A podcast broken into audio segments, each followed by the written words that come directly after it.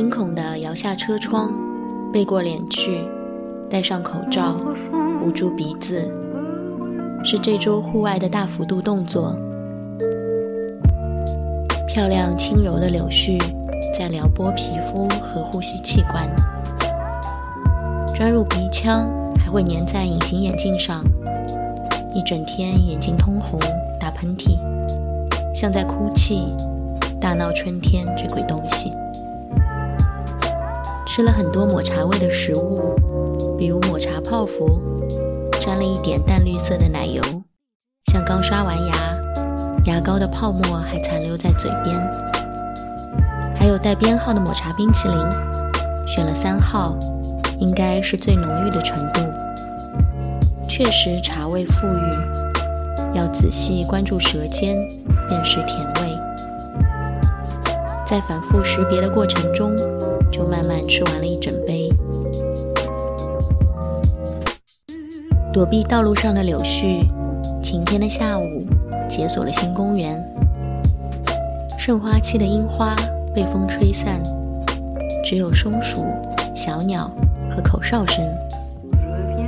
左转是一大片樟树园，守护在池塘边，看起来无人打理的苔藓逐渐覆盖住水面，有一点点静止带来的腥味，闻久了就是野味十足的自然芳香。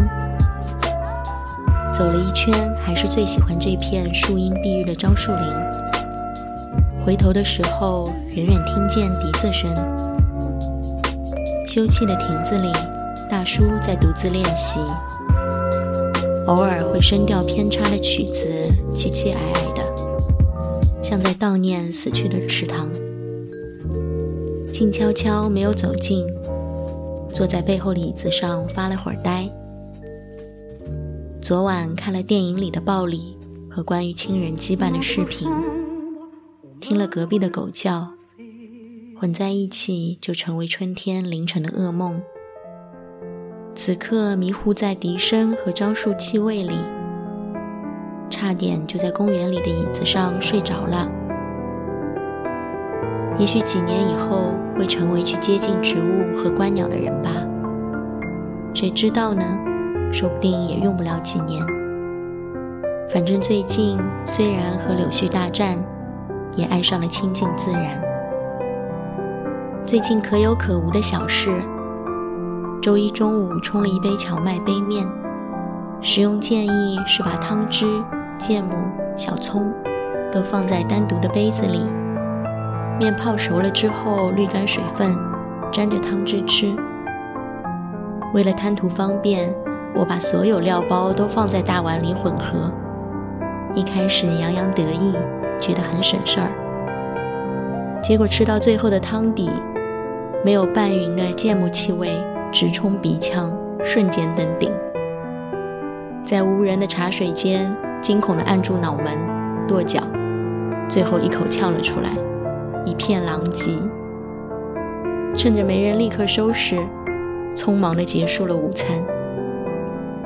有些含泪时刻和悲伤无关，比如措手不及的柳絮过敏，还有这个中午鲁莽的泪水。